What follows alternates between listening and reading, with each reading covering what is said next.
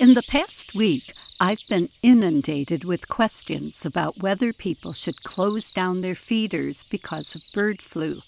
The best information we have about which wild bird species are testing positive and where this is happening is on the USDA's Animal and Plant Health Inspection Service, or APHIS, website. But sadly, this provides a woefully incomplete set of anecdotes, not systematically collected data. No agencies are funding tests on songbirds for avian flu, while, as always, there's plenty of funding for testing game birds and poultry.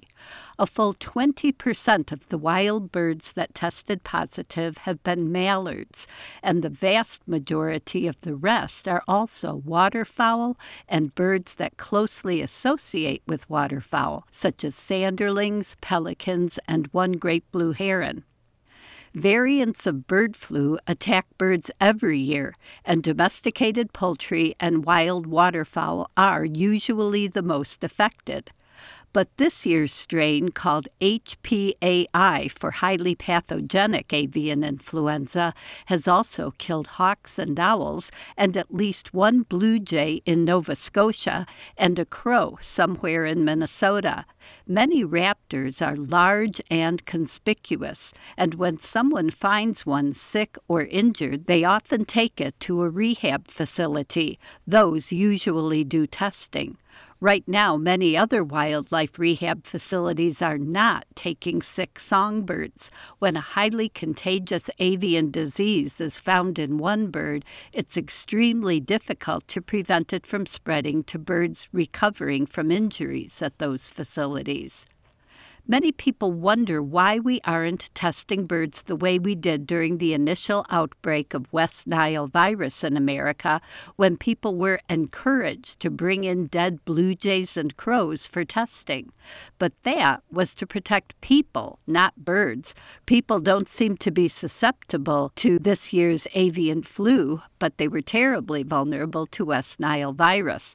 Crows and blue jays were so vulnerable to that mosquito borne disease that health departments could anticipate when the disease would first hit humans in an area by tracking those conspicuous birds when they were found dead. As soon as human cases became widespread, agencies no longer bothered testing birds. If we find a sick or dead bird in our own yard, the only way I know to find out if it had bird flu is to take it to the University of Minnesota Veterinary Diagnostic Lab in St. Paul and to pay ourselves for the testing. Every spring, songbirds die from salmonella, botulism, and other diseases. Lethargic birds may be sick, but some may have struck windows or been attacked by predators feathers cover injuries so effectively that even experienced rehabbers often have to look closely at a bird in hand to know whether it's sick or injured.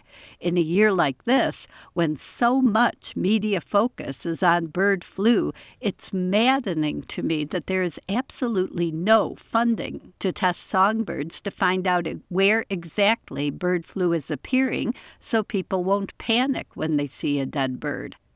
Last week, the Raptor Center in St. Paul issued a statement saying how hard it is to work out the science of this outbreak. Quote, with minimal viral surveillance being done with songbirds, it is hard to measure the risk of transmission from songbirds to other birds and, quote, because the science is unclear on the role of songbirds in this current H5N1 outbreak, one consideration is to not encourage birds to gather together at places such as bird feeders or bird baths. These are places where things like viruses could easily be exchanged between individuals, end quote. During eruption years like this, wherever redpolls happen to be in April when most natural food sources are depleted, they always gather in large flocks and often gravitate to backyards, not just for feeders, but to pick through gardens in search of last year's leftover seeds. I had at least a thousand in my yard a week ago, and there were still hundreds on Easter Sunday. I've taken in my platform feeders and re raked packed below them, but the birds are still here, picking through the areas along the fence where fox sparrows, juncos, and the first song and American tree sparrows are scratching through dead leaves searching for seeds, too. Until Friday afternoon, April 15th, I was planning to keep my feeders going until the redpolls had moved on. But then I heard that a Minnesota crow had tested positive, and I learned that absolutely no testing on songbirds is or will be happening, much less any kind of systematic sampling of dead and dying birds, making it impossible to know how much at risk our birds are.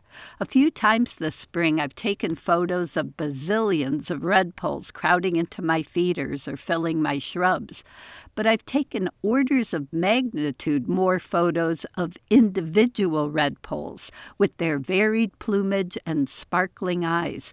Not one of them is expendable.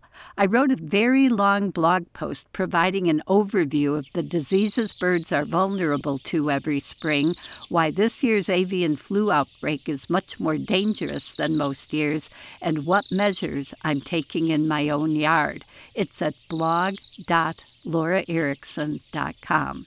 I'm Laura Erickson, speaking for the birds.